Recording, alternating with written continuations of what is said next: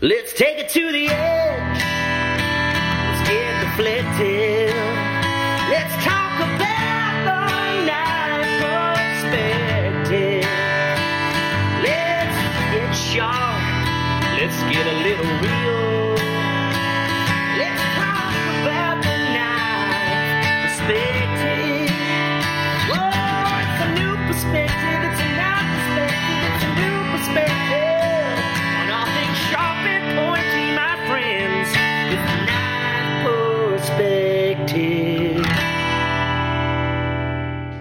Hey guys, I'm Dan Eastland with Dogwood Custom Knives, and I'm here with Kyle Daly of KH Daily Knives, and this is the Knife Perspective, episode number 077. Where does the money go? How you doing tonight, Kyle? I'm doing pretty good. We've been all inside. Chicago and Detroit are ranked as the the worst for air quality, uh, thanks to the Canadian wildfires. The Thanks for sharing, you northern. you're supposed to keep it keep it on the down low there, Dan, so I don't have to edit as much. Uh, Ah, but uh, yeah, the I looking outside, it's like kind of gray and hazy and everything. It blows me away that there's that much smoke from the the wildfires. Um, that it can travel this far and still be as potent. Thick. Potent. Potent's a good word. Yeah. Potent. Potent. Man, it, you know, that's a really underused word. Yeah. Yeah, I'm gonna work that into my. I'm gonna work that into my my common usage for the next couple of weeks. Potent. Yeah. How are you doing, Dan? I'm doing pretty good, man. Um, back in the grind room, knocking out knives, and now just trying to desperately claw my way through the the back orders and try to get caught up. Um, Yeah. I'm starting to get back into the swing of stuff. My my grandfather passed away two weeks ago, so we had the the funeral and stuff last week, and uh, on top of watching the boys before my wife was done teaching, and yeah, it's hard to get or what playing and doing stuff with the boys isn't hard, but it's really hard to get anything else done other than hanging out with them. So yeah, if you're doing it right, it's a job. I mean, hmm So, uh, still been just trying to get out of the funk and get motivated to to get back in the shop. Uh, after that, my my grandfather was a pretty big influence in how I grew up and everything, and the big reason why I go with KH Daily Knives because he was JH Daily Trucking. So, yeah, I, remembered that he was a, a significant part of his of your life. I didn't know if we were going to talk about it on the show, but Yeah. So I hope that uh, I hope that very soon you've got nothing left but the fond memories. yeah, I mean, never wanted it. It's always hard. Uh, we knew it was coming and coming close. He was 90 years old. So, um, the, the end comes for us all, but still is never easy. No, and even in the case like my dad, when when it finally came, it was a mercy, but that didn't make it any less painful. hmm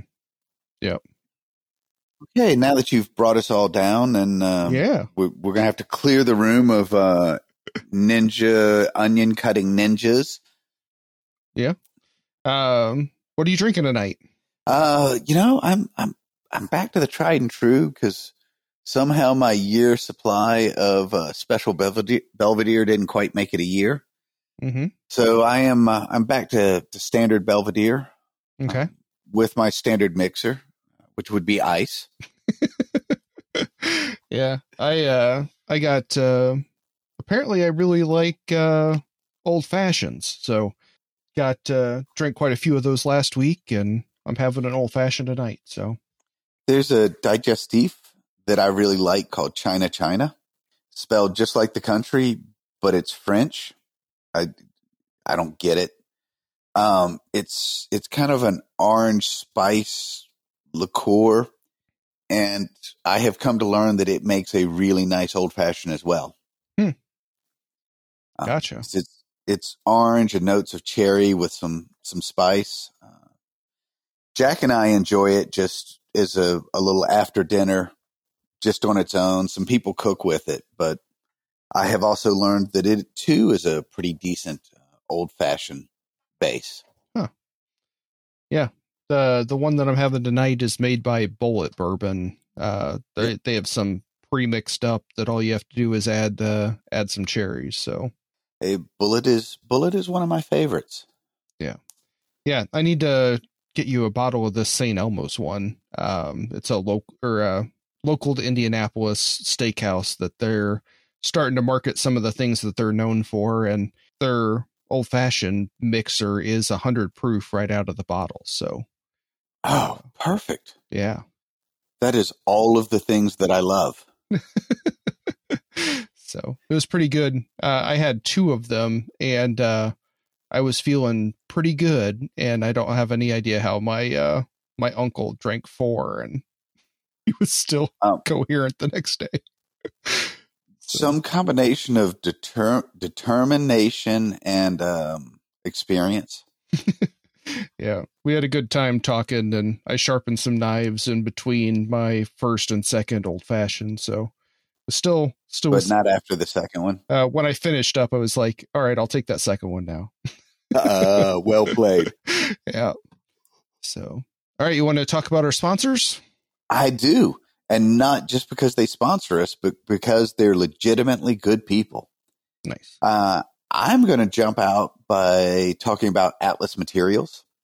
And that is partially because I just got an order in for a special new project. Hmm. Uh, I might run upstairs and show you what I've done. It was one of the production concepts that wasn't ready for Blade Okay. that uh, I might sit on it for another week. And once this uh, once this show's aired, once this show airs, you can tell we've we recorded backwards tonight. We we did the guest first, and y'all are getting the intro by late in the show, Dan, rather early rather than early in the show, Dan. But uh, you know, I think I'm going to sit on this and wait for this podcast to come out, and then I will premiere a really new concept. It is one of my early designs that was really funky, and I've been working with uh, Joe Snarsky at uh, LMT and using his uh, his machining capability. We took a funky design that was just not financially practical and have now turned it into a funky design that's really cool and financially practical. Very cool. Yeah. I, I I'm kind of excited. Excited to see what you're doing with that. And it's been great because I was able to reach out to Atlas and I needed some kind of it was going to be most efficient to use some kind of funky thicknesses and they were able to work with me to find volume of what I needed in the thicknesses that were going to make things most efficient.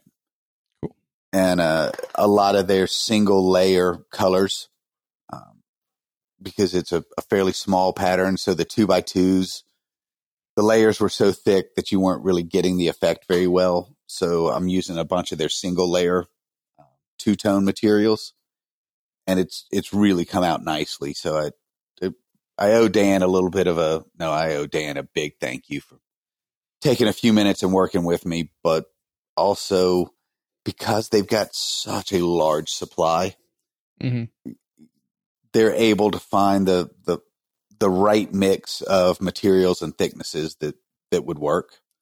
Yeah. I'm constantly blown away walking through there with all the stuff that they have. Like they started off in the pool cue industry and have really branched into the the knife making thing really big. So uh really supplying a ton of different sheets of anything phenolic. And some of I might be mistaken, but I think one of the other reasons they're able to do volume is some of the the more reasonable priced uh, pool tables rather than using slate, they used uh, phenolic. Hmm. Um, and I think that is one of the reasons they were getting big sheets. I don't know. I have to check with Dan. I may have just said something completely inaccurate. Yeah. I'm not sure about that. Yeah, if I were the, you know, if I were the kind of person that made retractions, I I would, but I'm not. So you know what? I'm just gonna go ahead and throw it out there. I know that they're uh, a lot of the cues, and Dan, Dan and Natasha showed me their custom made pool cues, and man, with the silver inlay and all sorts of stuff on them, are they're absolutely beautiful. They they do stunning stuff. Um, the the way I learned to play pool was uh, an acquaintance of mine was not terribly physically imposing, but he was a pretty good hustler. And he would warm up on me and kind of start his spiel. Um, so I learned playing pool with him while he warmed up, and one of his one of his scams was he would start talking, and then somebody would want to come over and and shut him up, and I was terrible, and he would play just slightly better than me, and then somebody would come over to shut him up, and he wouldn't run the table on them, but no matter how good they were, he always se- just seemed to be a little better. Hmm. And in return for that, uh, partially helping make sure that that people paid their debts, um, he would uh, he would frequently take their cue as part of uh, making things square, and that's how I uh, I got my first couple of cues and how I learned to play pool. And just for the record, I am still terrible. um, you know, I, am going to tell this story and talk about the the series of of, of cues that I I had. That is not because I was good. If a listener, I mean, the sixth listener might be a pool player. I only know of one that does does pool, so yeah, don't don't expect anything from me other than that. When I was in high school, I was the kind of guy that could get other high school people to pay their debts. Um, we need all types. But uh, but I was big money there for a little while with my my two piece uh, semi custom pool cue. Very cool. And the kind of stuff that they're doing now with the the inlays and the faux jade and the ivory. I mean, it's a whole nother world. Mm-hmm. Yeah, lots of cool stuff. Sorry, I digressed. Another fun word to say. and um, if you're going to buy all that handle material, you're going to need something to uh, sand it. So, uh, Phoenix Abrasives is a great sponsor of the podcast. Got to spend a lot of time next to Greg and Sean at Blade Show. Uh, always great spending time next to those guys. And you can use discount code KP10 for 10% off your order. Uh, they've been selling a bunch of the compacted grain via, I think it's a VSM belt. Um, but it's their their higher grit finishing belts. VSM. VSM uh, is the company oh, makes okay. it. Um, so it's called compacted grain. So they're it's a structured abrasive that kind of looks like almost like sprinkles, but those sprinkles are made out of higher grit abrasive. So you can I think it goes all the way I think they carry all the way up to 800 grit now. Um, and does that cut more aggressively or does it cut more consistently? or both? Um, I would think both. Uh, you have mm-hmm. more abrasive there, so you can like use a diamond tool or whatever to remove some of the outer stuff and still keep grinding, kind of like the the gator belts. Uh-huh. Uh, they're significantly cheaper than the gator belts. Oh, so all right. The, the I'm intrigued now. I'm pretty sure. I I haven't looked at the prices, but I believe they were well, it depends on whether or not you're using uh, price code KP10 or not. Yeah, yeah, they're definitely uh, definitely cheaper. So, um, yep, Ridge Runner. Yep. oh, I'm sorry. Were you finished? Yeah, because first of all, Taylor's kind of kind of my boy. I mean, I've, I've known him for quite a while. He's helped me on a couple of my uh, my my axe and tomahawk projects. So when he when he took over at Ridge Runner, that was that was pretty cool because he really knows the industry, and to see him in an environment with a store with that kind of resources to start building out a store, like I mean, you see a lot of these guys where it's businessmen. And yeah, the, the, the point of having a store is to make some money, but to see somebody that's passionate and knowledgeable like Taylor at the helm of a store with that kind of resources, they've already made some pretty big steps, and I am really looking forward to uh, to seeing how Ridge Runner he's he's kind of reinventing the store right now, and I am really excited to see. I think they're going to be a force in the industry, really within the next year or two. Very very cool to have them as a sponsor. Yeah. And then we've got Set Supply. Spencer, Ed, and Todd is the the Set Supplies.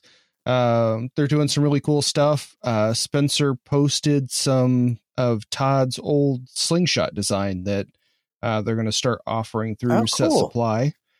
Spencer's been uh, cutting some of them out on looked like on the ShopBot and doing some of his cool resin handles on there. So lots of cool knife making supplies there and uh, knife vice and stuff like that. I've uh, I've been testing some prototypes for them and some new materials, and have been really pr- impressed. A couple of little tweaks, and they have been great to work with. So I am uh, I'm ki- I, I'm no, I'm not kind of excited. I'm I'm excited to see some of the new stuff they're going to be having coming out, and I like that it is for makers by makers. Mhm. Now that's kind of a cliche term, but all of these guys are in the industry. All of these guys make. So I don't know. Somehow it just feels right to be doing business with another maker. Yep. Then we've got Jantz Knife Supply. Got to talk with them at Blade Show. They have ordered a whole bunch of my books. Uh, they keep selling out. So They are the leading supplier of sexy file work by Kyle Daly. uh, almost the t- title of the book. but uh, yeah, It, it, it, it's a working title. uh, they've got all all sorts of knife supplies, almost anything you can possibly think of. So uh, you can use discount code KP Grip for ten percent off handle material there, and um, yeah, lots of lots of handle materials and stuff like that. So especially for the the guys that are kind of ones and 2s Mhm. It's a, a great chance that if you want to just do one knife, if you're working on a kit, it's a one stop shop. You can buy the blade, you can buy the handle. They do some volume stuff, but they they really are the kind of the go to for, especially if you want some variety, because you can get one handle set of this, one handle set of that, and the prices are very competitive because they use they move so much volume. or if you get that custom order where they want uh, just one of something and you don't want to have to buy the whole sheet, you that that works out really well too. That is a very good point because that used to be the bane of my existence Yeah. that I had to buy a whole sheet for a material that I'm not going to use again for two years. Yeah, I uh eh, I have a ton of handle material and it always seems to be the one that I don't have that the people want. So there we yeah, go. everybody gets impressed when I say you know the wall of handle material has at least 500 sets of handle material in it.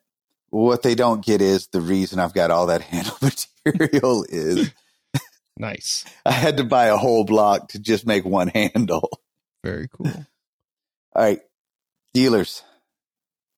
No, wait, are we finished? Did I rush you? We I got didn't mean to rush. the the, the finished yet? last sponsors of the podcast. Oh God, how, how could I forget them? I mean, hmm I don't want to say seminal because that sounds kind of sexual, but I, I, I do want to say pivotal. Yeah, Um, that, that's that, that's kind of sexual too. Um, uh, primary, The original. original. that's the term we're going to go with. The original, the OG Yep. sponsors. Uh, that would be um, uh, Beth Eastland and yeah, Courtney Daly. Uh, yeah, KH Daily Knives and Dogwood Custom Knives uh, sponsoring the podcast. We've got our dealers. You can find Dan and Kyle's knives at Knife Center, and you can find Dan's knives at the Cook Station, Blade HQ, Ridge Runner, and Asheville Crafted Edge. And you can find Kyle's knives at Northside Cutlery. And you can find my knife making tools at Phoenix Abrasives, housemade.us, and uh, Jantz Knife Supply for the book. Uh, also, USA Knife Maker Knife for Maker. the filework book. look at you. Yeah, I've been uh, really happy with uh, all the support and stuff from the book.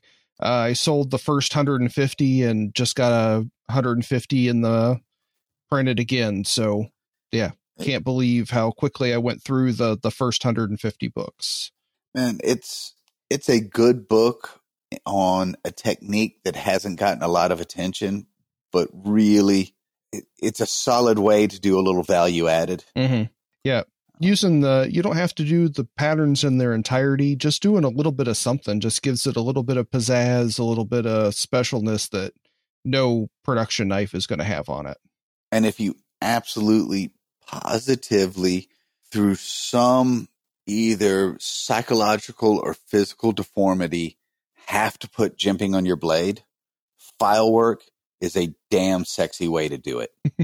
like file work is a way to put jimping on a blade and not be wrong. Yeah. Just saying. Mhm. Yeah. Um. Yep.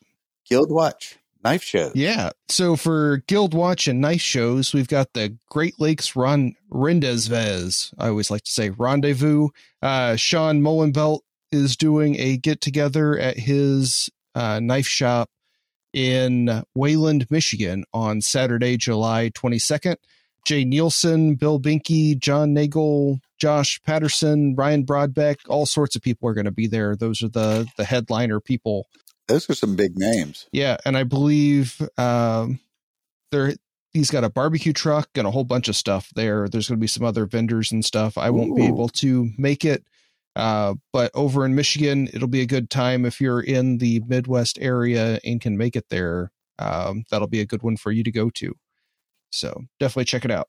And we've got the Midwest Knife Makers Guild Hammer In and August 18th through the 19th. And yeah, I'm not Mankato. I'm, I'm not pronouncing that. Mankato. Oh wow, yeah, no, that Yep. that's the way it looked. I, Yep. I, should have given that a try. Mankato, Minnesota. There you go.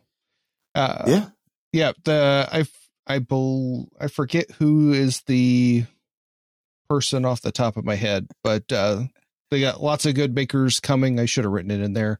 I will have more information on the next show. After that one it's the twin cities knife show september 29th through the 30th in bloomington minnesota. Uh, it's sponsored by the midwest knife makers guild. Uh, they're doing their own show way up in the north the first show that they did last year was a really good show. Lots of people said they had really good attendance for it being a first show, and lots of good relationships were formed at that show, which is the reason I think you should go to most knife shows. And then uh, October 13th and 14th in Salt Lake City, we have Blade Show West. So woohoo! Dan Culinary Blade Show, be there, right? Kitchen Knife Blade Show. I have been there the last five years. This year, Dogwood will be there, but I may not be there. I've got a, I've got a, a, a, can, uh, a family conflict that we're trying to work around. Hmm. Um, so Dogwood will be there, but I may not be able to make that that show this year. Gotcha. Um, yeah, Cool. I promise you, no one's more disappointed than I am. gotcha. Shout outs and gear talk. Yeah. So we've got the respirator roundup. Uh, that's a new section that uh, that I'm doing, and it is not just a way for me to write off the cost of trying out a bunch of new respirators, uh, and that will be later in the show. Little tease. I don't know if y'all know this or not. Uh, my youngest son Alex is starting to uh, study marketing, and uh, this is just one of the little things that I've picked up. Is you know you throw the nugget out there, you you give them a little something that they want, and then you force them to to listen to the rest of the show to find it. Gotcha. I wanted to give a shout out to Nanohone. Um, Hap Stanley's doing a great job with doing some sharpening stuff there. I've pretty much bought into most of the stuff he's doing over there. I got some aluminum plates and his stone stage system. Uh, also has the, I believe it calls it a pond. So it's like a big aluminum Yeah. uh, machined plate uh, that has this really wonderful neoprene non-slip o-ring material put in the bottom so it doesn't slip when you are moving the stone on there and then the stage goes on top and then these aluminum plates you can they pile it on that top piece and you can affix any stone that you want so i got some Arkansas stones from my my boy Nick at RH Preyda. He uh, got me a hard white Arkansas stone, a black surgical one, and a translucent one. So pretty excited for that. I was able to put the double sided adhesive on there on those aluminum plates. Uh, so you can even use those stones down till they're just really, really thin, like pretty much uh, where they would definitely break if you were to try to use them in the other ways. And then I mounted some of my uh, vitrified stones uh, to those aluminum plates so I can pop them on and off the the holder really easily. So Do you like the hard white ones? uh, they work pretty good for uh, some of your lower lower end steels. I mainly use my vitrified stones um, for anything above 154CM. So the hard white ones are good, but they just they don't work at a higher level. Yeah, I've got one of the nano hone flattening uh, plates. I think it's Yeah. the NL8, the little circular pucks um, to flatten the stone, and that thing works super great to re-expose some of those edges and stuff. Hap's doing a lot of really cool stuff there. Want to try to get him on to talk about some of his stuff soon. So so you like to to expose the hard white one. Yeah.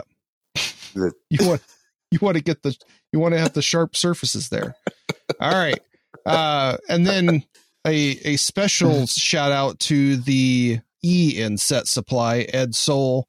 Uh, he got me some new plates for my Nielsen disc system. He just bought some plates for his nine inch disc sander uh, with the magnetic uh, plate system out of Canada. I told him uh, if he gets it, uh, order me a couple extra plates and I'd pay him back. So uh, thanks for getting me that, Ed, and being an all around Yeah. good guy. So Yeah, we- got to have a word with Ed, and by we I mean me. You got like high speed aluminum plates. I got stickers. Now, don't get me wrong; I paid they're for awesome the plates. stickers.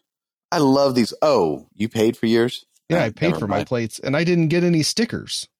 Oh, you didn't get one like this? No, No, because I got a bunch of them. You want me to send you one? no. Ed said he was going to send me some. So okay. yeah, uh, he handed me Yeah, the they- plates, but he didn't hand me any stickers. Yeah, my man, they went on my uh my Stanley water cups that I was using around Blade Show Okay. that are now like they've almost taken the place of my grind room door for where my stickers go. The little uh the little Ed Soul stickers are perfect for filling in those blank spots. hmm Yeah, I use some of uh, Dave, uh, our friend, one legged coot.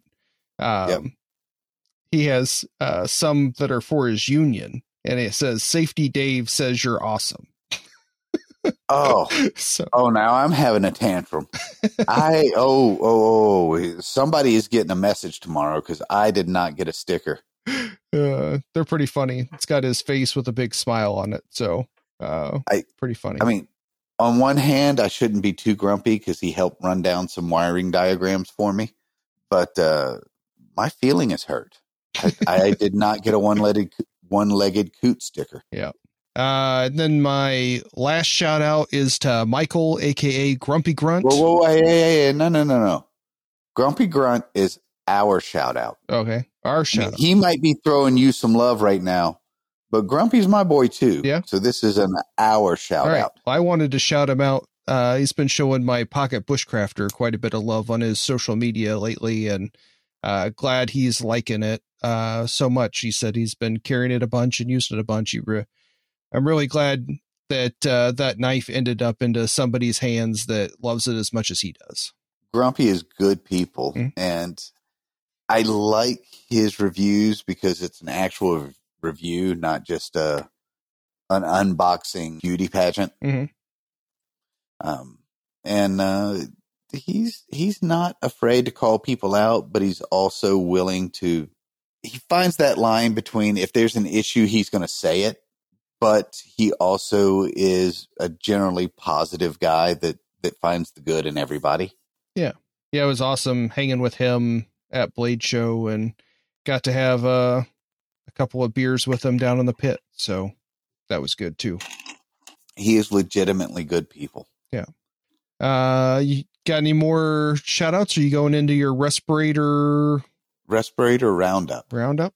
Yeah. See, it, you know, it kind of rolls off the tongue, doesn't it? yeah. No, there, there- there's a there's a literary term for that. Uh, alliteration. Uh, Yeah, I don't know. Yeah. You know, this is what happens when you drop out of school after the third year. That'd be high school. gotcha. We still love you, Dan. So I have been rocking the the 3M 7000 series full face for probably 10 years. Um, it was the Mac Daddy when I got it. I'm a big fan of a, a full face. I used I wear glasses. I used to do a half face, but somehow stuff always just found the angle to come under my glasses. So I'm a big fan of a full face Me too. The 3M it's heavy and the the head straps I was probably replacing those every 6 months if not every 4 months. And it's 75 bucks a pop it wasn't long before I could have just bought a whole new mask. So mine finally it, it's worn out the rubbers it, it's just done. Um and it happened to be done at the same time the local fire inspector was coming by to do my inspection. And for a long time, they were using the same 3M mask that I was. So I was hoping maybe like some head straps, they would, uh, they were DXing them before they were completely shot. Um, but they don't even use them anymore, which was kind of my moment of, okay, let's, let's go back out. It's been 10 years. There has probably been some changes.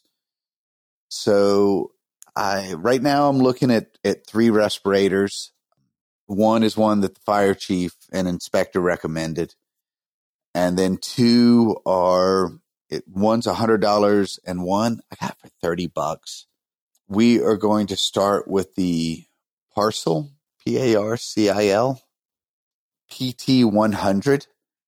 It was a hundred dollars on on uh, Amazon it is marked as impact resistant.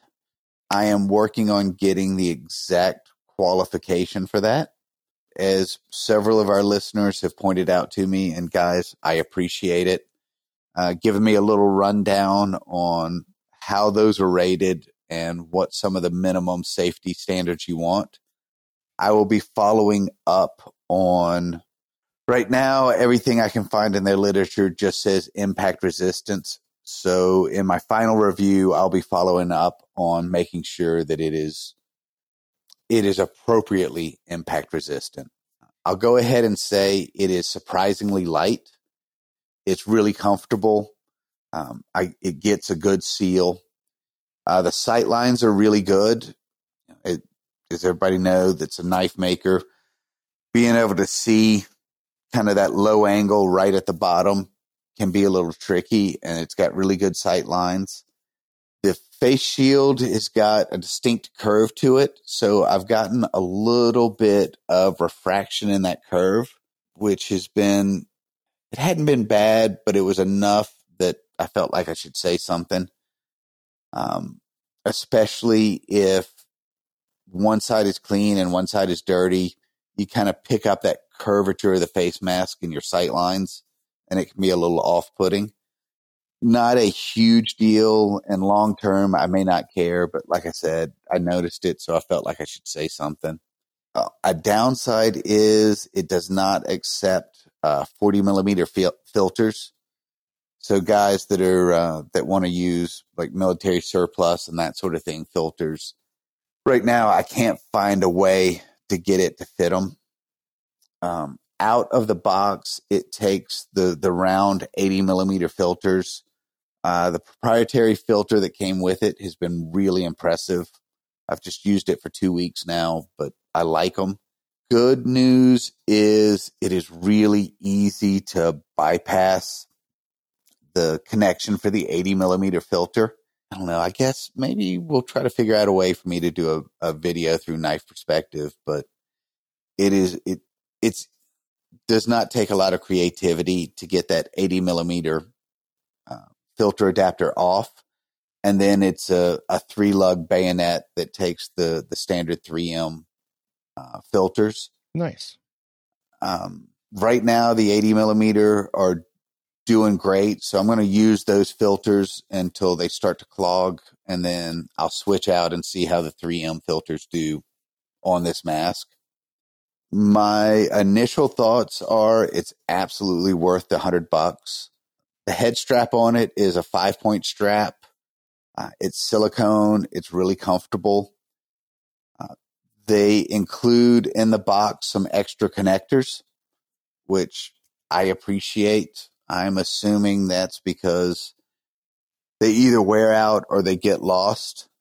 Is a general note whenever a company adds a consumable in the box, I appreciate it. So they get a little little extra plus for that. Nice. We're going to see how this one goes. I'm going to use this one for a while, and then, like I said, I'm going to do I'm going to do two other masks in this initial roundup. I'm thinking I want to do kind of a six or eight month test, kind of an, an initial take on each mask, and then I'll use each one for a couple of months Okay. and see how they do. Um, so my initial thoughts are for a hundred bucks, it's it's a good bang for the buck. We'll see how it does in a couple of months after it's uh, it's been put through its paces. Yeah, cool. I'm excited to hear what uh, what you come up with because I've used the the six thousand series for a long time, and um, for a while there, I was having it was like every two two to three weeks my uh, strap was breaking, and I don't know what happened, but I haven't broke or I broke one just before blade, but I've always or uh, now that they break so much, I have two uh, on the shelf that are ready to go. So Do you have the the six strap or the five strap? it's four. Four. Yeah. Um. Yeah, I've got the the seven thousand series has the six strap, and they were getting really hard to find, and I don't know what changed. My first one lasted literally years, and by the time I'd gotten frustrated, I was with you every couple of months. The straps were breaking on it. Mm-hmm. I don't know what they changed, but I'm I'm disappointed in 3M. Yeah, yeah. I don't know why they can't make that uh, be more robust. So Uh, one of the respirators I'm going to be reviewing, it's on the higher end, but they use uh, mesh fabric around it. So it's a silicone core with fabric around it. And there's firefighters that are using them for, ex- want to be careful on how long they've been using them because I don't know if they're supposed to or what but they have gotten really phenomenal lifespan out of their head straps. And they use a mesh center section so it breathes a little bit, okay, which is a, a really cool feature. Um, Yeah. I haven't usually had a problem with the back of my head being hot. It's usually the Yeah. all the weight of those big filters and stuff on the front. Man, and down here in South Carolina, especially if I'm grinding and I've got the kiln going, every so often I have to step out of the, the grind room and break my seal and just pour the sweat out of my mask Yeah, that sounds and then awesome. put it back on. I I don't know why Yeah. you want to live there all the time. Sundresses. Eight to nine months of sundress season is is the single greatest reason to live in the Carolinas. Yeah. All right. Um, I guess at this point we should. sh- I don't know. You know, part of me says get into the interview. Part of me says that our guests are clearly hanging riveted on on every word that we're speaking tonight. Yeah. Yeah, how about we introduce the guest? okay, if we must. So tonight's guest is it's a little different approach. I don't no, I don't think. I know we haven't gone in this direction yet. And part of it is some of the issues that I've had and some of our uh, some of our listeners have started to have some issues. So it was a little bit fortuitous. We fortuitous. We've uh, we've got a friend in common, and when I was reaching out to my my buddy Hudson with uh with some issues, as so often is the case, Hudson knows a guy, and I no, I, I was going to string this along, but I, I, can only go so far. So tonight's uh, tonight's guest runs a uh, credit card processing service. So when I had a uh, when I had some issues, I started finding out, you know, what what are some options? What are some new directions we can go? What are some people that can help? And I got introduced to Greg, and I am really glad to find out that there are some options out there, and I'm working on finding a new solution that'll fit me better. And I suspect at least two of the five listeners that constantly listen to this show will probably find this pretty helpful. So, uh, welcome to the show tonight, Greg. How you doing? Hey, I'm doing good. I'm glad to be here. Thanks for having me. Uh, thanks for coming on. This is um, this is one of those subjects, especially for guys like me that are, you know, I'm a good maker, but this starts to get into the weeds of stuff that I don't really understand, and it might be voodoo or magic. So I, uh, I actually very much appreciate you coming on tonight and uh, shining a little light on things for us. Well, I'm glad to be here. I would say that a lot of people who are in this business don't necessarily completely understand exactly how it works. There's a lot of nuances to it um, it takes it takes years um, to kind of learn your way around and learn what's be able to, to filter fact from fiction. Um, you get told a lot of things by by people who are mentors and or people who are trying to tell you stuff, but in a lot of cases, people just want you to go out and sell something, and sometimes the best way to sell something is not to tell the complete truth. So um, we're going to try not to do that tonight. We're going to try to educate so people can use knowledge to their benefit and everybody can get a good deal. I appreciate that. But before we get into the the actual meat and potatoes, as everybody knows, we've got the the get to know you section. So we're going to start nice and easy. Uh, uh, where'd you grow up? So where did I grow up? So I, I, lived in a lot of places. My dad was a research chemist for DuPont. Um, so oh, look at the big brain on Greg. Yeah, well, my dad had a big brain, but um, um, so grew uh, born in Tennessee, moved to North Carolina. Actually, moved to Delaware, then to North Carolina, back to Delaware, back to North Carolina, and then in the fourth grade, um, my dad got an international assignment, and we moved to um, The Hague in the Ooh. Netherlands. Um, so I had the pleasure of getting to grow up internationally until I entered high school. And in ninth grade, um, we moved to Camden, South Carolina. There was a big DuPont, DuPont plant there. Um, so, you know, when people ask me where I grew up, my formative years, so middle school, elementary, into elementary, middle school were overseas in Holland. And then I lived in Camden, the middle of South Carolina for my high school years and went on to college and have lived in South Carolina ever since. Well, with that background, that's going to make this a, an interesting question. Yeah. What was the first knife you had? So my first, the first knife I ever remember having, and I'm sure that it was my first knife, but it's a Swiss Army knife. Mm-hmm. And you know, my dad, having traveled internationally a lot, and subsequently, when I went to college, my parents actually moved to Switzerland. Uh, but my dad always had done a lot of business in Switzerland. There was a, I guess there was a, just a lot of work for him there. So I still remember saying that's the real kind. That's the Victorinox blade. you know, so every time I now look at a Swiss Army knife, I always open it up to see. Yeah, I like to see the little Victorinox blade symbol and yeah. things like that. And I still have quite a few Swiss Army knives stuck in drawers here and there around the house. So it's a good it's a good childhood memory. So I don't think I have my first one though anymore.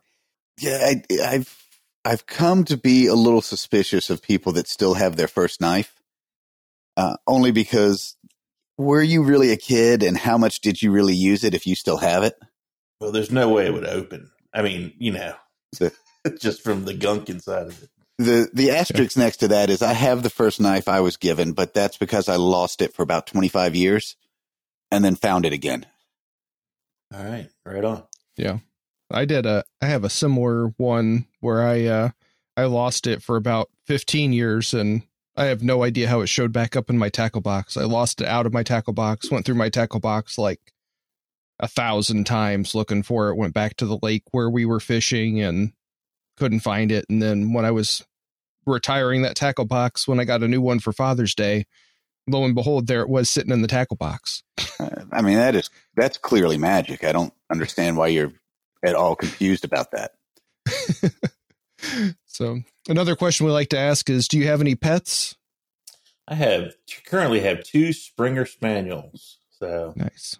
They keep us pretty busy. My Springer Spaniel, most of them are kind of hyper. Mine are pretty laid back. So, yeah. um, good dogs. They love you. You know, they like to.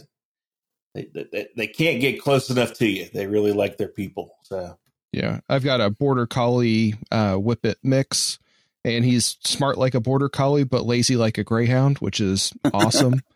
Uh, so he doesn't get himself into trouble, but he's still pretty smart. And then we have a, a yellow lab uh, pit mix that's wants to to cuddle and everything all the time. So pretty cute. Yeah, dogs are the best. And uh, the other question that we like to ask is, uh, how'd you meet your wife, and where does it fall on the Dan Kyle scale? Where Dan picked his wife up at a wake, and I picked my or found my wife on eHarmony. yeah, I, so um, my uh, wife, it was a, it was arranged by mutual friends that my wife and I be at the same place one evening back in 2005. I think I think I'm right about that. Um, so we met that night, and then we realized, um, and that was in Greenville, South Carolina, and we realized that our that our parents lived 10 miles apart from each other in um, Virginia, right outside of Charlottesville. So, um, you know, not a not an unusual way to meet, but uh, further weird thing about that is not only did our parents live that close together, but all of our um, aunts and uncles and all of our extended family all lived in Bozeman, Montana. So we just automatically had a tremendous amount in common immediately when we met by just where our families live and things like that. So, so eventually, um, when he gets around to admitting that they're distant cousins, I'm going to say that this clearly falls on the the Dan side. Well, I would scale. say that we decided not to have children. No, I'm just nice. Man, everything got tense for just one second. I got to give you credit on your second. delivery right there. Yeah. I'm still claiming this one is mine. Yeah. Uh, the setup. It's always a good one. Yeah. So how did you uh, how did you get into we'll get into what credit card processing is, but how did you how did you get into this? So I certainly wasn't looking for it. Um, you know, back in 2008, which kind of the last, you know, big, I guess, national recession that we had here in the uh, in the states. Um, I had worked for a company before, but then gone to the competition, then got recruited back to this company, and then lo and behold, six or seven months later, 2008 hits, and they started to let people go. So I was invited to leave, um, and it wasn't a terrible situation. They treated me like I had never left, but it, but I had to leave anyway, just from the optics of it all. So I had to find something to do with my time, and had a had a friend had had a friend who said, "Hey, I know this guy who's starting this credit card processing company and why don't you go talk to him? So I did. And, you know, it's one of those things where I, didn't have anything else to do.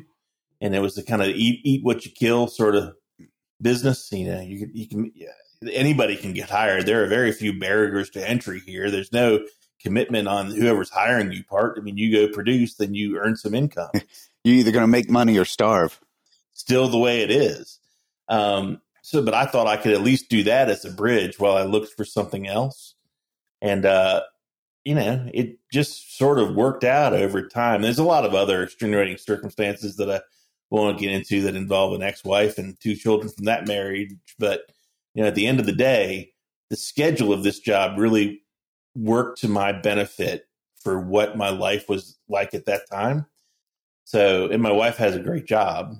So I was able to stick with it long enough to sort of make it over the bridge of it being not very much money at all to, hey, we're making ends meet to kind of looking, you know, down the tunnel and seeing a light. And, you know, it's become a, it's become a good life for me. So, um, I'm happy that I'm doing it. I get to meet different people from different walks of life every day who do different interesting things. You know, I never thought that I'd be on a uh, custom knife making podcast, but here I am living the dream. So, Man, We, the get- we get told that from from a lot of our guests. I'm sure that that is the most, you know, repeated line on this show. well, the key to happiness is keeping the bar low. That's, I agree. But, um, you know, it, the thing that I like most about what I realized, what I like most about my job, and it took a while to get here, was when I make a sale, it's almost always a win-win situation for the merchant and then and me. I- I'm gaining a client, which of course is extra income for me. I, it's only small bites that we'll talk about this, I'm sure, a little bit later. You know, my portion of what I get out of every deal is just a little small amount. But you know, if you treat somebody right, that small amount amount for the rest of my life, or as long as that merchant's in business, you know, that turns into quite a bit. And what's a lot of work up front is not a lot of work to maintain. You just have to answer the phone when somebody calls and has a question. Um, and treat them right and take care of the problems if they ever, if any problems ever arise, and they do, and I and we take care of. If it, if enough streams come together, they make a river. That's that's that's very. I'm going to use that. Please do. Th- that's the Okay. one intelligent thing I'm going to say per podcast. I'm I'm sorry to get it uh, out of the way here early, but Pretty uh, early. Pretty early. Insightful Dan. yeah, He like he likes river metaphors. yeah. River flows through it. Uh, still waters run deep. Yeah, no, that that that that's all I got. A bird's got to fly. A fish has got to swim. I got to be me. River's got to flow. Yeah, I, you know.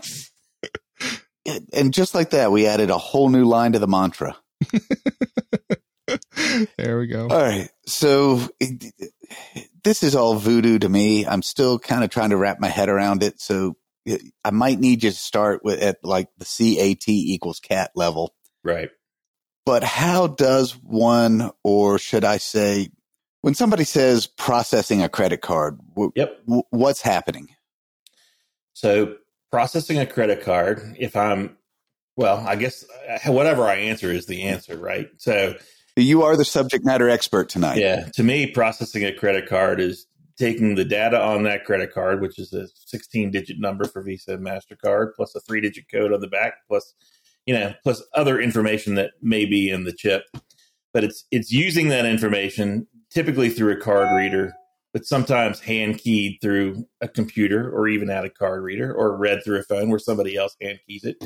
But it's taking that information and sending it to the bank that issues the card and getting an authorization code, which then goes back to the device that the card was processed on to get an authorization code to complete a sale. I mean, it's think of a circle. Mm-hmm. I mean, it's starting in one place to go get information at 180 degrees, and then it's coming back the other 180 degrees with the answer. You know, it's either it's either you know a card is either authorized for a ten dollar sale or it's declined for a ten dollar sale. But that is what credit card processing is. It's going out to, to to say that authorization code says yes, this card holder, the person that holds this card can process its transaction. We will give you the merchant this ten dollars and you don't have to worry about collecting it from the card holder. That deal is done.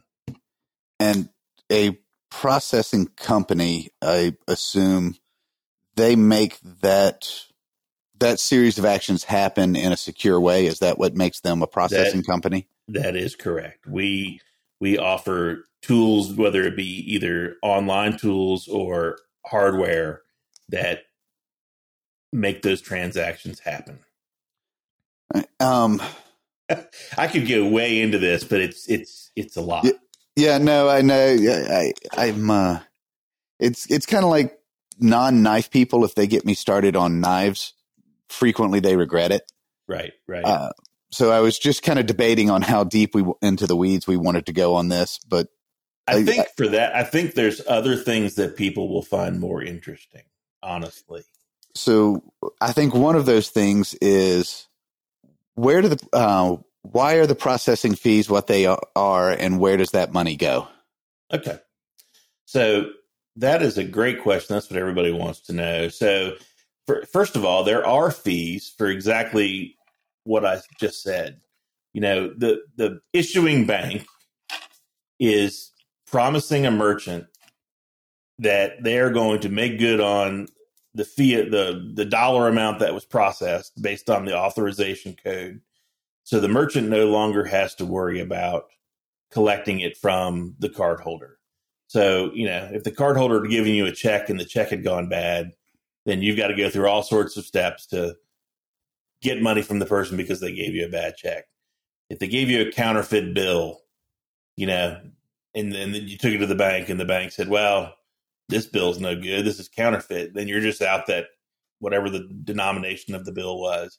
Somebody gave you cash and, you know, your assistant stole it. You know, well, you're going to be out that money. So I understand that fees are a pain point. I completely get it. Fees should never be too high. Fees should always be a fair amount for the transaction. Um, but I but I do think that the fees are legitimate based on the fact that people are getting guaranteed money. There's no way that you can lose your deposit. Your your cash doesn't go anywhere. You know, it can't get stolen. It goes straight from your credit card machine into your bank. Um, that's a pretty efficient way to do business. So for the right fee and a fair fee, um, it's a pretty fair process. So when you ask where do the processing fees go, there's a lot of hands in this pot. Actually, there's some of the fees go to Visa and MasterCard, a very, very small percentage. Visa and MasterCard do very little actually, but they do the govern they the card brands do the governing of of the payment card industry. So they take a little bit of amount for every transaction, and and they do a lot of advertising. So you, I mean, you can't really go anywhere without seeing. I bet you see a Visa logo every day. I bet you see a Mastercard logo every day, and they take a piece of every transaction in the world, like two cents, every time a card is swiped. Uh, just think this, about that. This sounds like Office Space. Well, it's exactly like Office Space. they're, they're taking they're taking a very very small percentage, like a percentage of a percent and they're taking two cents per transaction. Biggest part of the fee. So if you take out your wallet and you look at the cards that are in your wallet, you know, maybe you've got uh, a Citi card or a Capital One card, or maybe you've got your local bank.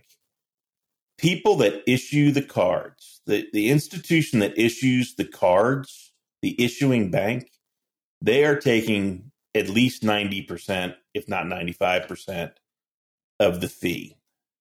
And they're taking that in something that's called interchange. And interchange is actually set. That's this is the thing that Visa and Mastercard does is they set interchange fees for Visa, Mastercard, Discover, not American Express. Um, and the reason that banks want to give out credit cards is because they're not making a ton of money from people that pay their cards late and the interest. Most of the money that that banks make from issuing credit cards is because merchants are accepting them. And those mm-hmm. fees run, and it dep- depending on what kind of card it is, and this is a little bit in the weeds too, but it's it, this is an important part of this process.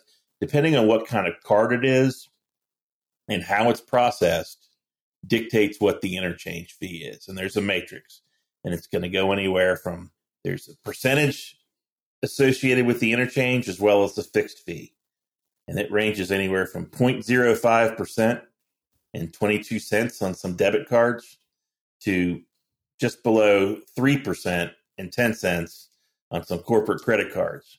And whether and if a like if a car if a card is redeemed by a merchant in person through a machine using the chip, then the wholesale cost slash interchange, it's an interchangeable term, is going to go down because the bank is going to view that transaction as more secure.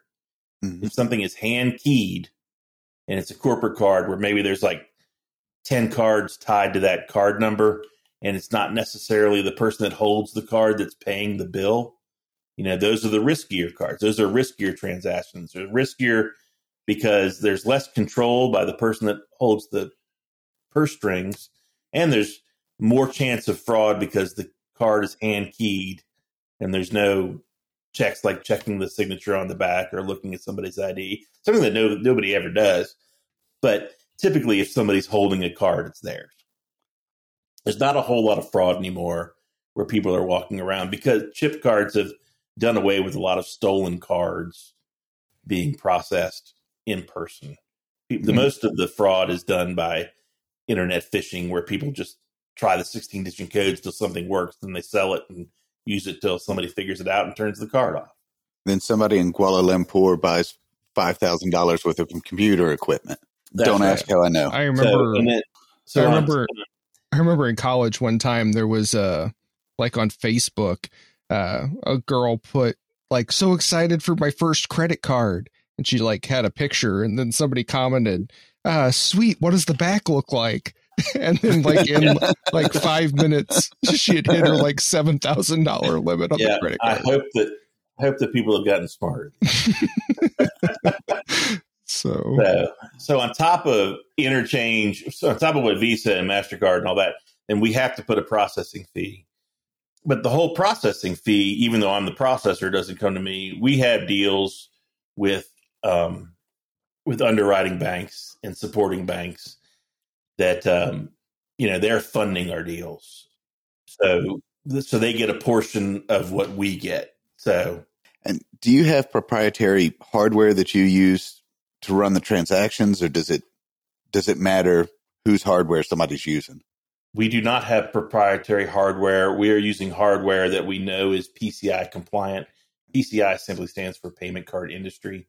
All right. So we want to make sure that we're using equipment that, you know, right now, I mean, eh, 10 years ago, it, w- it was a big thing because it was changing from the magnetic stripe that we kind of all grew up with to now it's the, the chip. or even the tapping right Yeah. now that it like instantly reads the chip. Yeah, NFC called near field communication to be able to tap. So either using your phone or using the chip to tap. NFC is pretty cool. So all those machines do some great things. And one of the, the, the main thing that they all do is once that's tapped or chipped, a lot of these new machines, it immediately gives the credit card or gives that transaction a one time use token. So anything that's in the machine is no longer your credit card number it Mm. goes out to the processor and it comes back. So if there ever was any kind of security breach, this has done away with a lot of those. You know, you in the past you read about like Target or some major box retailer has some kind of data breach, but now those data breaches would wouldn't give you anything that's usable. It's like a one time key encryption. That's exactly right. That's right. Um, so theoretically, if I say had uh, a Square card reader, Yep. I could still I could still do business through y'all, or would I need? You cannot. Okay, so that that makes your question. Yeah, so Square. So we can talk about Square in a minute, but we have equipment that we sell that we can integrate with. But having a Square card reader, like Square is its own company, Right. And Square is Square has a completely different business model than my company does. Square is what we call an aggregator. So anybody can go to Square. I can go to my website right now and sign up, and I can put my name and my business name, and say, and this is my uh, checking account number and my routing number, and I and I bought a Square reader at Walmart, and you know, I guess you put the serial number in. Who knows? Or you, I guess you once you log into the to the app, Yeah, then they know where to route your money. Yep. But um, Square doesn't do any kind of background check. They don't check out your business. They don't run a, a credit check on you. They don't check out your EIN number. So you, it aggregator takes a bunch of merchants, puts them all under the same account, and you know, which is great. If you're selling hot dogs at five bucks a pop, and you're using Square, and you know you're just cruising along every day selling hot dogs. So what happens is, say one day somebody comes in and says, "Hey, I want to buy your hot dog cart from you," and you have a three thousand dollar sale. What that does is that throws up a red flag, and that's when Square says, "All right, this guy's been selling hot dogs we don't know anything about him, but there's been a whole lot of consistency. But today we have something that's incredibly inconsistent, and we don't know anything about this guy. So what we're going to do is we're going to put a hold on this funds till they can give us all this information we're about to send them. But they're not going to call you. They're going to send you some kind of, or you're probably going to call them in three or four days and go, "Where's my three thousand dollars?" But they might send you some kind of email. I don't really know how Square does it, but I just know that once they hold your money, you've got to jump through hoops to answer all sorts of questions. It's a little something called the Blade Show bump when yeah. uh, you do six months worth of business in three days. That's right. It, don't ask me how I know, but there's a reason Greg and I have started talking. Right, and that's what's going to happen to anybody. And and I don't think Square is doing anything wrong there, but that's the downfall of using an aggregator. You know, if if you're going to have moments in your in your business cycle that are out of the ordinary, gee, wouldn't it be nice to be able to have somebody to call and say, hey, we're about to go to the Blade Show. There's going to be extra activity. Please be aware of that. Uh, more importantly, when you call, actually, well, first of all, actually having a phone number to call and then right the, somebody the problem, to answer. Yeah, and the other challenge with these aggregating companies is you don't have a dedicated person, so there's not anybody that's going to know you, which isn't necessarily. Listen, if you're selling hot dogs, there's nothing wrong with that. But if you're running a business where two or three times a year is when you get 80% of your income. And this is always going to be a problem because, you know, just because of the nature of the way it works, then, you know, you need to know the purpose then, of having this podcast is just so everybody out there is aware that there's other ways to process credit cards. And there may be, listen, there may be a couple additional costs. There, for some people, it may end up costing a lot less. It's really just going to all depend on on, the, on volume.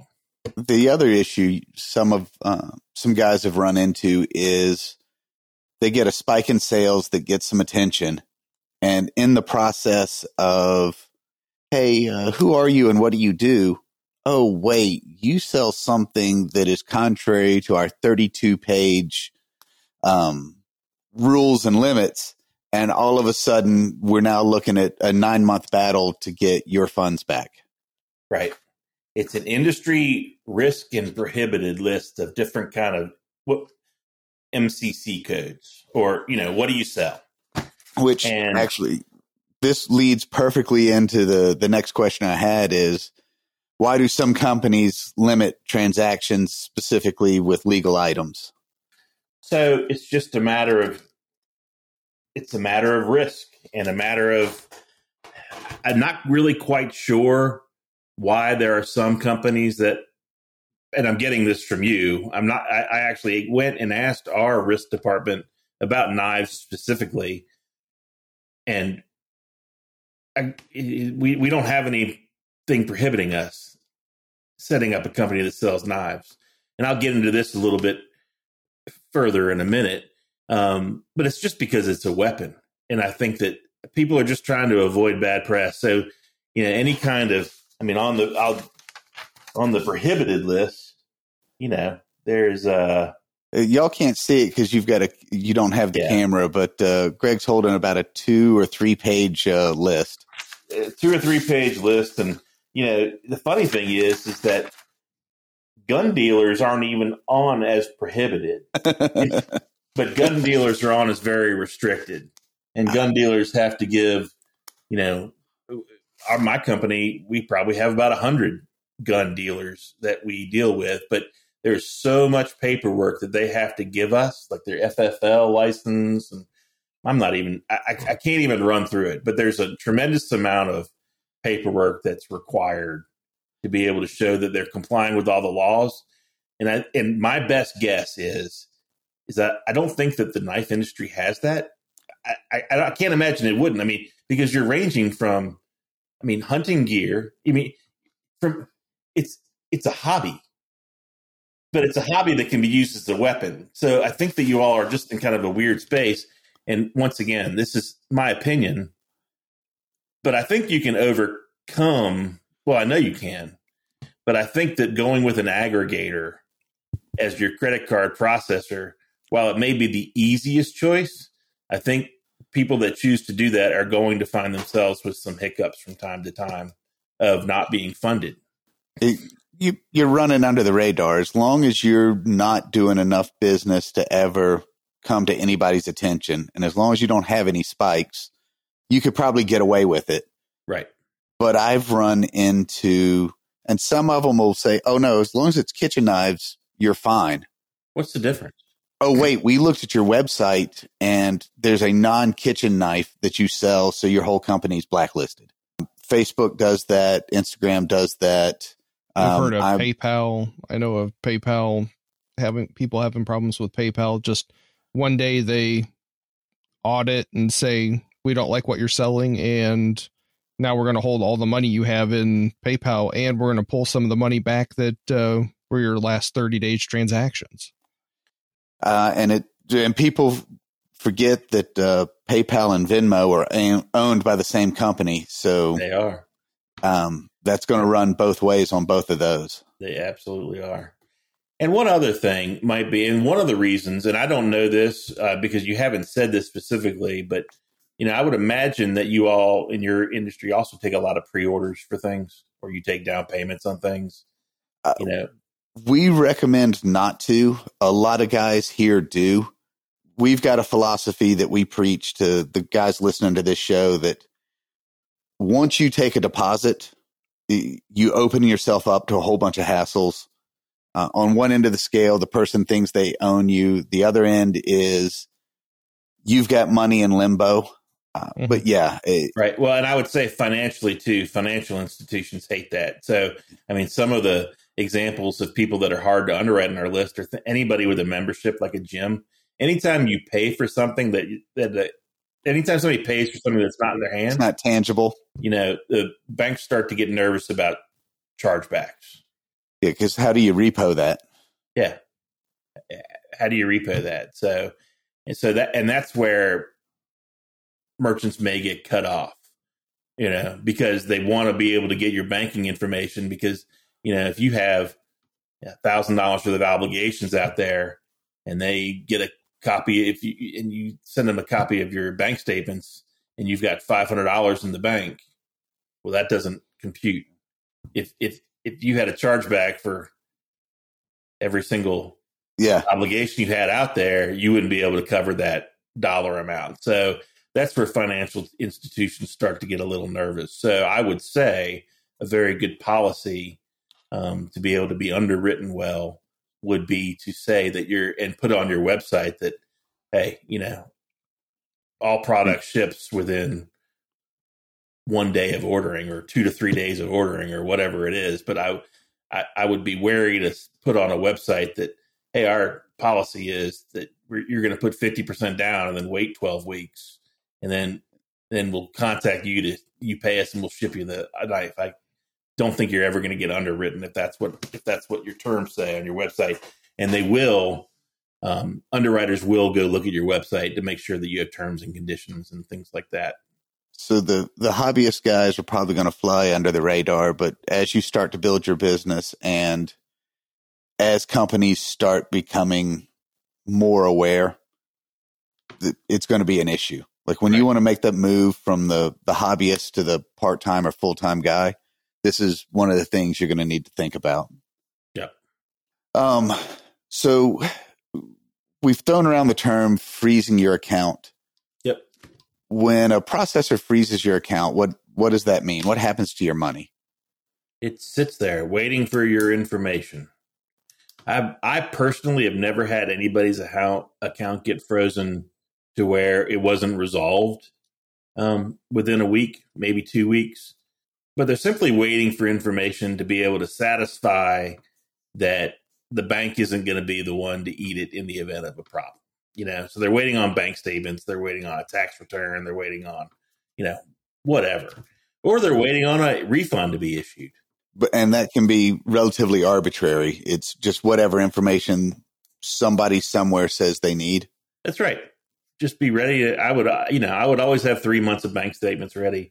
I would always know to keep a certain amount of money in the bank to satisfy. You know, if you do ten thousand dollars worth of sales a month, I would probably figure out a way to have close to that in the bank all the time in, in the event that anybody ever asked for financials because they're just being they just want to be able to cover any potential chargebacks if if that were a problem. I do think when we're talking about chargebacks that your company, your industry may be a little unique because I think you probably know your customers a little better than most people. I think because you've probably had some discussion or met them on a knife show or I mean I don't know this to be true or not, but uh, and it it's a pretty broad uh, the listeners especially are pretty broad broad spectrum. They're everybody from the hobbyist that's making a couple of knives for the guys at church and a few friends, and yeah. they personally know. Um, guys that do custom work that have a long conversation with a customer. Uh, to guys like me that are moving to a production model where I'm working through dealers or I'm, I'm processing a volume on online. So that's one of the reasons that I'm, I'm glad that we've got you on here is it, it's a pretty broad spectrum in the industry. We've got every guy, everything from guys like LT Wright who processes I have no idea how many millions a year to the guy that does three thousand dollars a year as a hobbyist in his basement. Right, right. And I'm assuming that some of those guys, maybe the the three thousand dollars a year in your basement, those guys are going to fly under the radar um, an aggregator is really going to make the most sense for them. It is absolutely.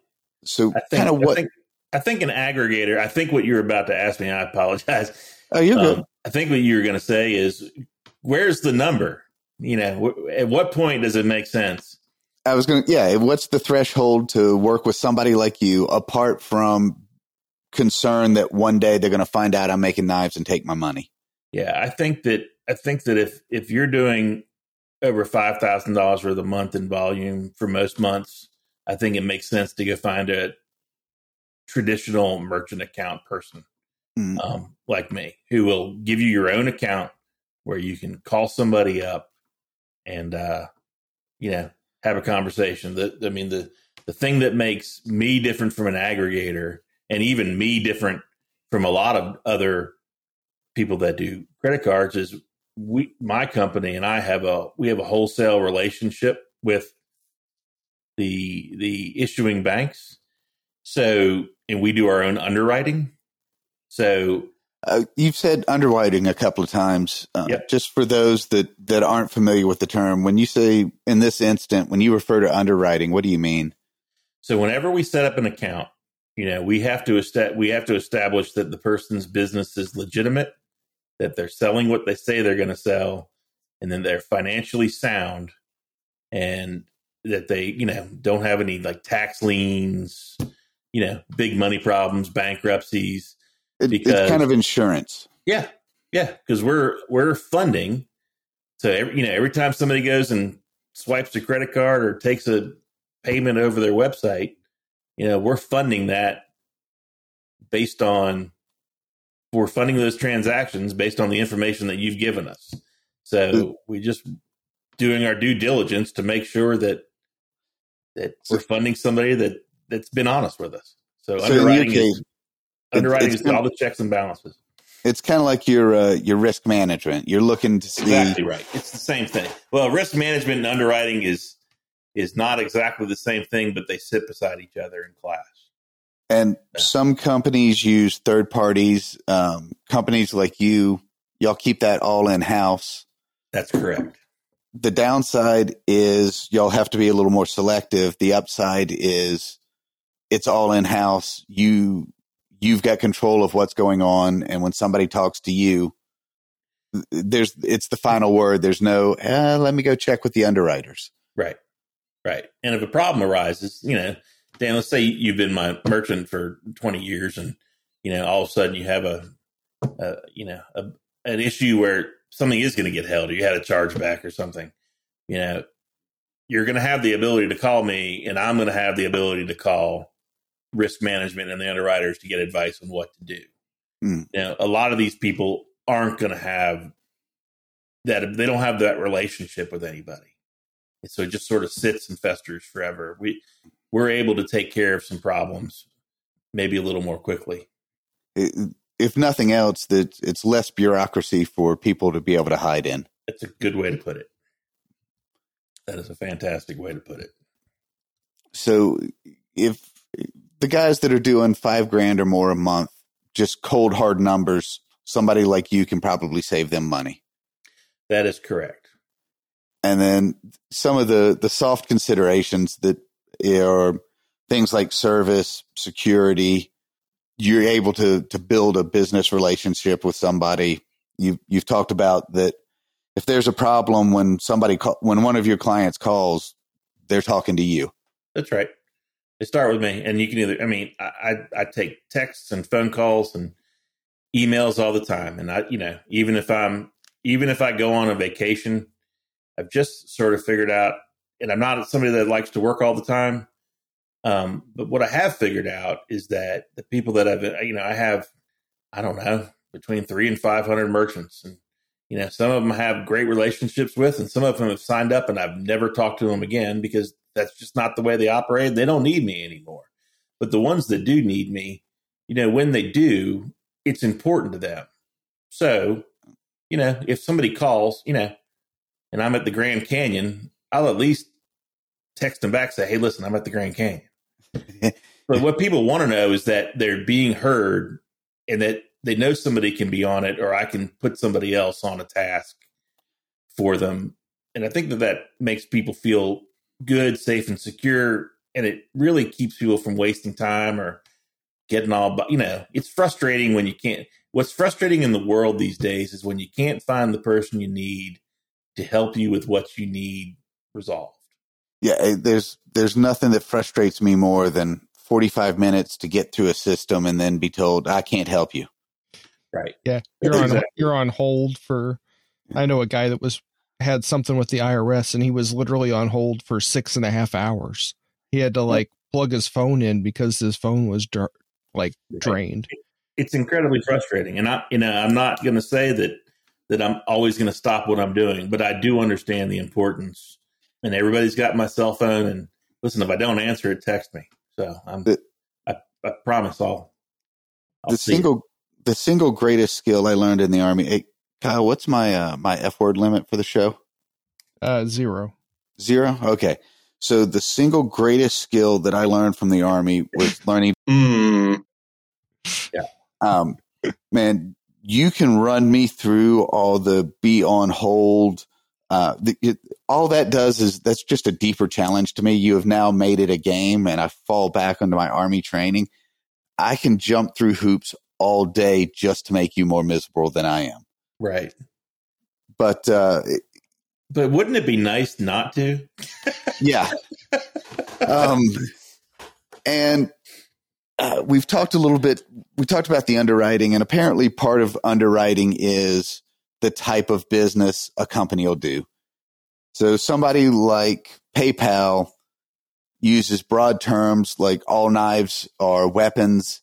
And if you get caught doing business selling knives, they're going to freeze your account until you meet some arbitrary goal of nobody's been killed using one of my tools, and then they'll let you have your money.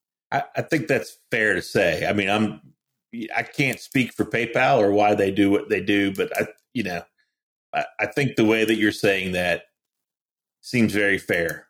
But since you, since y'all are in house, since you do everything in house, you can establish now. This is our policy. We're good with the business you're doing. That that is currently our policy. I will say, you know, we I we've had policies change on a certain thing, and one recent example would be vape shops and how vape shops use rewards through one of our through one of our issuing banks. You know, so that that's a recent example of where us having to kind of change the way we did some things. I mean, currently, I we're not going to do knife knife rewards. We're not. You're not a. you're yeah. not a retail shop that people are coming in every day to pick up points to get a slushy. Yeah, that that that's not a model that I have found that would work for me yet. But um, I, I, I can't tell the future, and I can't say that you know there's never going to be something that may happen with knives, but it doesn't seem to make sense when you can walk into Walmart and buy a kitchen knife, yeah, or a hunting knife, or you know, it, it doesn't make any sense to me. I, I, I think the aggregators are just overcorrecting themselves and So for you, as it stands now, if it's legal, y'all are comfortable with somebody. You'll run the you'll run the charges as long as it's le- it's a legal knife. absolutely. Uh, and then the advantage of working with a smaller company like y'all is if that changes, rather than finding out when your account gets frozen, I'm pick up the phone. I'm going to call everybody, and we're going to figure out. We'll figure out a way through it. I, I think that is most of all what a lot of guys want to hear. And there are probably a couple of guys that aren't hitting the $5,000 threshold, but knowing that their account isn't going to get frozen has got some value too. Sure, Hmm. sure. I get you. I, you know, and I, I, you know, I don't know if that number is exactly right. It, there's so many factors that go into it. Um, I, I think y'all's average ticket's probably pretty high. You're not selling hot dogs um, for five dollars a piece. I would imagine most of the things you sell are probably well over a hundred dollars each. So, Yeah. um, It- But- Generally, we've got guys everywhere from a $100 to $1,500, $3,000 a ticket. Yeah, and I, I'll say also that if you have those instances, those hobbyists that don't do that per month per month, but then go to the show, you know, go to the three shows a year, you know, and just have three three months that are great. You know, we've got pro, there are programs coming down the pike, and they're not all out yet. I think that that we're very very close. But you know, much like a gas station, you know, we've always pulled up to a gas station, you've seen a cash and a credit price. Yeah. Well, Visa and MasterCard is now allowing merchants to, you know, kind of have little point of sale machines that kind of does this math for you. And, you know, if you're at a show, I mean, you may be able to pass, you know, in, in the next 45 days, you may be able to pass the processing cost along to the customer by just offering a cash price and a credit price. Um, so it, that may be something for another podcast because we're not quite there yet but that is something that Visa and MasterCard are signing off on. It used to be that surcharging or discounting was not part of Visa and MasterCard's plan, but now it is. But they want to make sure that they're doing it right. And I want to make sure that my company is doing it right well. I'm not going to lose my ability to to offer this to folks. So I might go we- to prison, but I'm not going to prison for you. yeah. And I think, you know, like when you walk into a lot of restaurants now, you see credit card processing fill on the tab. It makes me mad a lot of times. I think because a lot of people are are taking advantage of that and it's way too high. But I do think the dual price is a model that would work in an industry like yours because it gives people a choice. Well, and especially it shows because Right. I have had I've had sales that the 3.5% processing charge made the sale. Like if I could give them a cash price and they saved 3.5%, that made the sale. Right. So Uh, this would just apply to all of your material. And if they didn't, you know, if they didn't have the cash or you didn't want to carry the cash and that's just a business decision you make. So You've used the term chargeback a couple of times. Yep. Uh, what is a chargeback and, and why can it be an issue for people? A chargeback is when the card holder calls their issuer once you've sold them something and claims that it's typically, hey, I never received that product. But it could be that's not the price we agreed on. You know, there's some discrepancy. But for the issue of this conversation, let's just say that, you know, Johnny bought a knife from you for $100. He paid you with a credit card he forgot that he bought a knife from you for hundred dollars. So he calls his credit card company the next day and said that, hey, I, I didn't get, I didn't authorize this transaction. Uh, also known as the strip club rule. That's correct. so the credit card company immediately is going to take that hundred dollars back from you and give it to Johnny until you can prove, you know, through a signed sales slip, through a purchase order, through, you know, proof of delivery from UPS, that Johnny received that material. And that was a uh, that used to be a pretty big, especially international scam. Someone would order a knife, it would get delivered. They would then say they never received it, and because things go through customs, Yep. most couriers won't do signature release because it's got to go through customs. Yep. and guys would sell a knife. It would get delivered. The person receiving it would say they never got, they never received it, and the processing company or the credit card company would pull the money out of their accounts. Yeah, and uh, so you've got to be you, you've just got to think: Am I going to be able to prove that this person got this? Because if you can't, you know, you're going to lose the chargeback. and that's just a that's just the price of doing business. You will lose that. You will lose that unless you can prove it now. But if you can prove it, you know, you're not going to lose it. But you know, you prove that by a signature. So in your example of the international company and then not requiring the signature, you know, you just got to fig- figure out a different way to get that product in their hands that requires a signature or a signed sales order.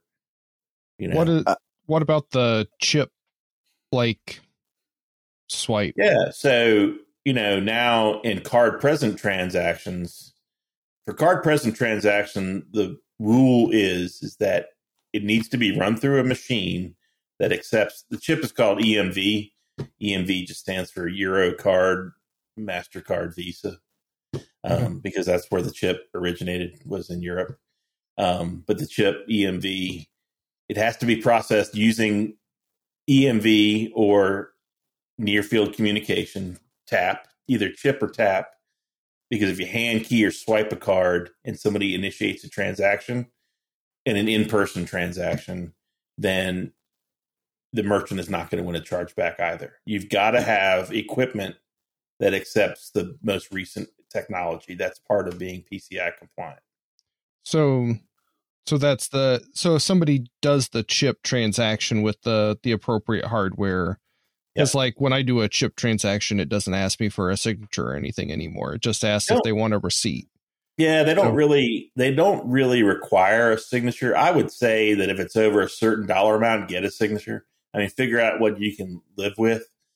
Just because it's something that the customer can give, and almost everything you can toggle the require the signature requirement on or off. Um, just depends on the settings of whatever device you're using. Um, but in the instance of chargebacks, Visa and Master, they don't really look for a signed receipt anymore because everybody just scribbles on it anyway. I mean, it's typically always a line in the first place. So if you can come up with a receipt with the date and time, which most new equipment keeps everything in the cloud, Yeah. you can just come up a receipt with where the transaction was processed in person that says it was read by EMV, that's going to be good enough to win the transaction. So face to face is pretty much rock solid. It's the the online stuff where you're rolling the dice. It's it's hard. Yeah, it would be very hard for a card holder to scam the system in face to face transactions. Um, so especially for you know the the smaller to mid size knife makers that are coming up, when they're ready to make the move from somebody like Square and they want to look at some some other options, uh, what are some some red flags? What are some and we'll throw a wide net here. Um, irresponsible fees. What are some of the the shady things that people will put in uh, agreements that should really indicate that this is not a person you want to do business with. So I would say anybody that well, there's a we maybe we should go the other direction and say what are what are what are industry standards? What are things that you should look for in an agreement? Would that be a much shorter list? yeah. Listen, there's a lot of ways to skin a cat um, as far as pricing goes. I think, and as I just mentioned, I think dual pricing is going to be pretty prevalent in the future. Other than dual pricing, you know, one of these things these aggregators do is they give a one size fits all number, which is great. Well, because they're trying to spread that average over tens of spread thousands. the average over. But uh, in, in, in the thing is, is for a lot of time, for a, many, many, many years, Square lost a ton of money on a ton of merchants because they were trying to get market share. Mm, Um, so, I mean, they've kind of set a benchmark for what pricing ought to be. Um, and in some cases, it's way too low. In some cases, it way, it's way too high. It depends on what business you're in and what you're selling. But it, it's kind of made this arbitrary number. So, but when you said earlier 3.5%, you know, that is kind of a very fair number for a card not present transaction these days. Um, but it's not a fair number for a card present transaction. So Mhm. I would look for somebody that may have the ability to give you one price for cards that are taken present and cards that are taken not present and not try to meet in the middle for all of them. I think that that would be a very good way to, and that way you know kind of what you're paying. Yeah, because if you're doing shows, the majority of your business is going to be card present, and that's That's that's, the lowest risk of fraud. So you should be the getting a good number. So you should be able to benefit from that. Um, and Um, then if so you're would try to find somebody that would offer you that, but you know, I can I can find somebody very quickly who can. I can I can offer that to to anybody listening. Um, for really really big merchants, and I don't even I don't even want to define what really really really big is, but we could work on a price for like a from interchange up. We can give you wholesale costs and then a small processing fee above that. And that way no matter how they're taking they're always taking it if they're using the best methods to take the transaction they're always going to find the best price. The price is going to per card by card is going to go from you know 1% on some to 3.5% on others. Um, but their effective rate will always be driven down by the prevalence of the of the people that are using debit cards and things for transactions like that so it typically lowers the price but you know, on my side, it lowers the risk of pricing something too low. If I'm always working up from cost, I can't lose money. If I can't lose money, but we reserve that for so so three three point five is just a a pretty arbitrary number that some of the big aggregators use, but if you want to work with somebody like you, you can tailor your business so that it it Correct. might be a flat fee, it might be a floating fee, right. but there's there's room to save money rather than a one size fits all. Absolutely. 3.5. Oh, People almost always save money with me, or they get funded, or they're getting their money, you know. Yeah. Um, but uh, almost always, almost always. It, and if people aren't saving money, then I mean, it may just be that they need to stay with the aggregator, unless there's just some circumstance where they're just not getting funded. But I, I, I can't see an instance where they would pay more from me. Although there are the things that make me more is there are some monthly costs that are fixed that are involved with what we do because because we keep an merchant account on file. That's Mm. just that's one of the differences between me and an aggregator is that standard merchant account typically holds a monthly fee and then there's an annual fee involved with with PCI compliance that people have to pay. So I've got to overcome those, which is typically why they come out close, but it's a much different experience and a much better experience for the merchant. And if you're always getting your money, you don't have to worry about it. Yeah. Is that similar or is that fee similar to some of the business checking accounts where if you have over or I think PNC that I use, uh, I think if you have over fifteen hundred dollars in your uh, bank account for they don't charge you the monthly like service fee or something like that. I mean, for me, because you don't have a bank account with me, I mean, for us, it would just be based on monthly volume. I mean, if you Okay. do a certain monthly volume, and it, I, and I know that it's going to be every month, um, but we have our sponsor bank charges us a certain amounts. We we're just passing that through. Yeah. I get what you're saying. Right. So if you have a certain number of transactions that could Yeah. get washed could- out. I, yeah, I, just to make the math easy for for my merchant, I can say, yeah, I'm not going to worry about that because I know that the volume is going to eat that up, and that'll the the bucket will still fill up, so to speak. Um, And- but if I'm passing, you know, if I'm getting charged fifteen dollars for somebody to have an accountant file, I'm making that number up, by the way. And then they don't do anything that month, then I'm going to get charged fifteen dollars because we've got that account on file. So, you know, I just pass that through until I'm certain that that that's not going to happen. Yeah. Um, this is a, a terribly loaded question, full of variables, and it's it's, but just as kind of a ballpark. Yep. If someone's trying to decide, um, if they're ready to move from an aggregate to somebody like you, what is kind of the threshold that when you're at this point, yeah, it's worth making the phone call. If you're not at this point, don't make the phone call because it, it it's not going to be a benefit for you. Yeah, I, I think I think that when you pass five thousand and you're on your way to ten thousand dollars a month, that you ought to call me. Right, and that's that I think that if you don't do constant business month by month, but you go to three knife shows and at three knife shows a year, you sell thirty or forty thousand dollars each time, then there are such a thing as seasonal accounts that you can turn off and on. Mhm. Um, so there's another option. So once again, there's a lot of ways to, to skin the cat here. But if you're, you know, if you're making two or three knives a month and selling them, and it's a couple hundred bucks. I, I think that you can get away with using Square, and that's the best deal going. I've had a few banks that have uh, said they don't have any processing fees and they just upcharge the the person that swipes the card. Uh, so they they automatically charge three percent extra to the card holder, and they they say, "Oh, your cardholder has no problem paying those fees." I'm like, I know that my people are not going to be happy if I sell them a hundred dollars and they get a bill for a hundred and three. So I would, yeah, I would say that that's somebody that's that program is this. It's called cash discounting, which that's why we're kind of moving to dual pricing to do away with the cash discounting because of what you say. It it seems like it's a it's a kind of a horrible little thing there, where I think that dual pricing is very upfront.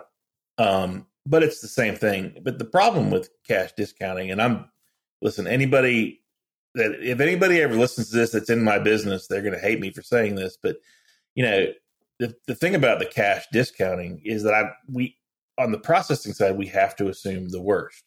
I'm always going to assume that it's a corporate card that is being hand keyed. So I'm going to give you the worst rate. So and I'm going to make money off that. So you're not doing your customer any favors or yourself any favors, but they're by passing that along without disclosing it all the time. And people do have a problem with it in some cases. Sometimes they don't. But for a banker, and, I'm, and I don't know who you talk to, but that's not how it works. And it's exactly why Visa and MasterCard are being so diligent about trying to correct this problem because there's a lot of salespeople out there saying things like, hey, you don't have to pay a thing. It just gets passed through to your customer. But here's the thing you're not really, you are passing along to your customer, but you're still collecting it and it still goes on your income that you need to account for, that you need to pay taxes for. Oh, yeah. So it's not this, that's a terrible way to represent what cash discounting is, which can be a good thing, or even what dual pricing is. So, you know, when you say what are red flags, what you look out for, if somebody doesn't want to take this time to explain how something works and says, hey, this is easy, all you have to do is this, you don't have to pay a thing. Nothing is too good to be true, and everybody has to make a little bit of money somewhere. yeah. So if somebody's just saying, or if anybody comes in and says, I guarantee I'm going to give you the lowest price, I guarantee I'm going to give you the lowest price is something that ha- somebody that hasn't been doing this very long says, or or just got hired has a quota, and they're going to give you the lowest price, and then next month the price is going to change. So, and I'm going to give a, and uh, I've always made it my policy to give a price that's my price, and I lose a lot of business because a lot of people look like they're lower than me at the beginning but in five years, when my price is still the same and everybody else's price has been bumped up a couple cents every few months. Yeah, well, it's Um, like the streaming service that it's uh Yeah, Yeah, I nine mean- dollars a month for the first month, and then after that, it's fifty bucks a month. That's right. That's Or- exactly right. We're going to give you this for free for six months, and then you don't realize that we're now charging you this extra fee Right. that we waived for the first six months. Free trial. All you have to do is agree to a buy it when the free trial's over. Right. That's exactly right. Nothing's nothing's free. Yeah, If there's you, no uh, free lunch. for those uh, free trial things, I learned this that uh, if you have those like Visa gift cards, uh, you can use those even if Ah. they're expired uh, or don't have any money on them for the for your free trial. So when it tries to charge it, it just doesn't have anything to charge it to. So Interesting. don't get don't get rid of those uh, Visa gift cards if they're they're uh, used up. You can use them for those free trial things. Yeah. All right. That's a pretty cool. i- That's good to know. Yeah, one of the guys that I knew, he uh he had uh, XM radio and every every month he would get a, a letter in the mail that said, "Hey, uh XM radio tried to charge your credit card that's expired that no longer exists." And he's like just throws it in the trash. and he's like eventually they'll figure out the glitch, but it, he was going on like over a year where he just got one of those in the mail every month. So pretty crazy. Uh, so, is there anything I should have asked you that I didn't?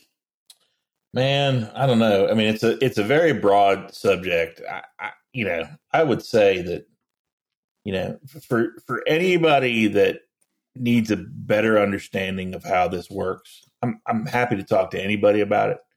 Um, and y'all can feel free to figure out a way to get people to reach me. Yeah, we're, we're going to ask you for your contact information, and and don't worry, there is five listeners, so at most you're going to get like three phone calls. Um, I know you're gonna probably get at least one from our uh, friend Jess Hoffman because he's he's looking for somebody different. Uh, oddly enough, um, Jess got the the pre-show insider. You helped me out at Blade Show heads up already. Nice. So listen, anybody can um, send. Well, my email's pretty complicated. I'll just give you my cell phone number. What the heck? I mean, my cell phone number is 864 320 1381. My name is Greg Erickson. Uh, you know, I, I would say that a lot of times if I see a number that uh, from a different state that I don't, where I don't recognize the number, or they're not shared in my contacts, I will just let it go to voicemail. So, you know, possibly just send me a text, introduce yourself, um, because sometimes I don't listen to voicemails for a couple hours. It's easier to read a text while you're driving down the road than it is to fumble with your phone and try to figure out the voicemail thing. But um, Mhm. or my, I'm not even going to give my email out. Just text me or call me. Yeah, it, and any of that information, everybody knows. Don't bother trying to write it down. We're going to put it in the show notes. So Yeah. well, there you go. That's perfect.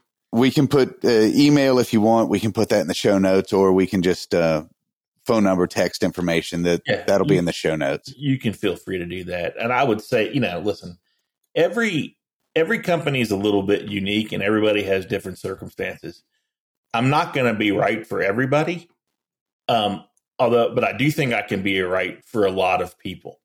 If I'm not right for you, I'm going to recommend to you that you stay with Square because it's just not worth it's not worth my possibly ruining a relationship somewhere else to lead somebody down the wrong road.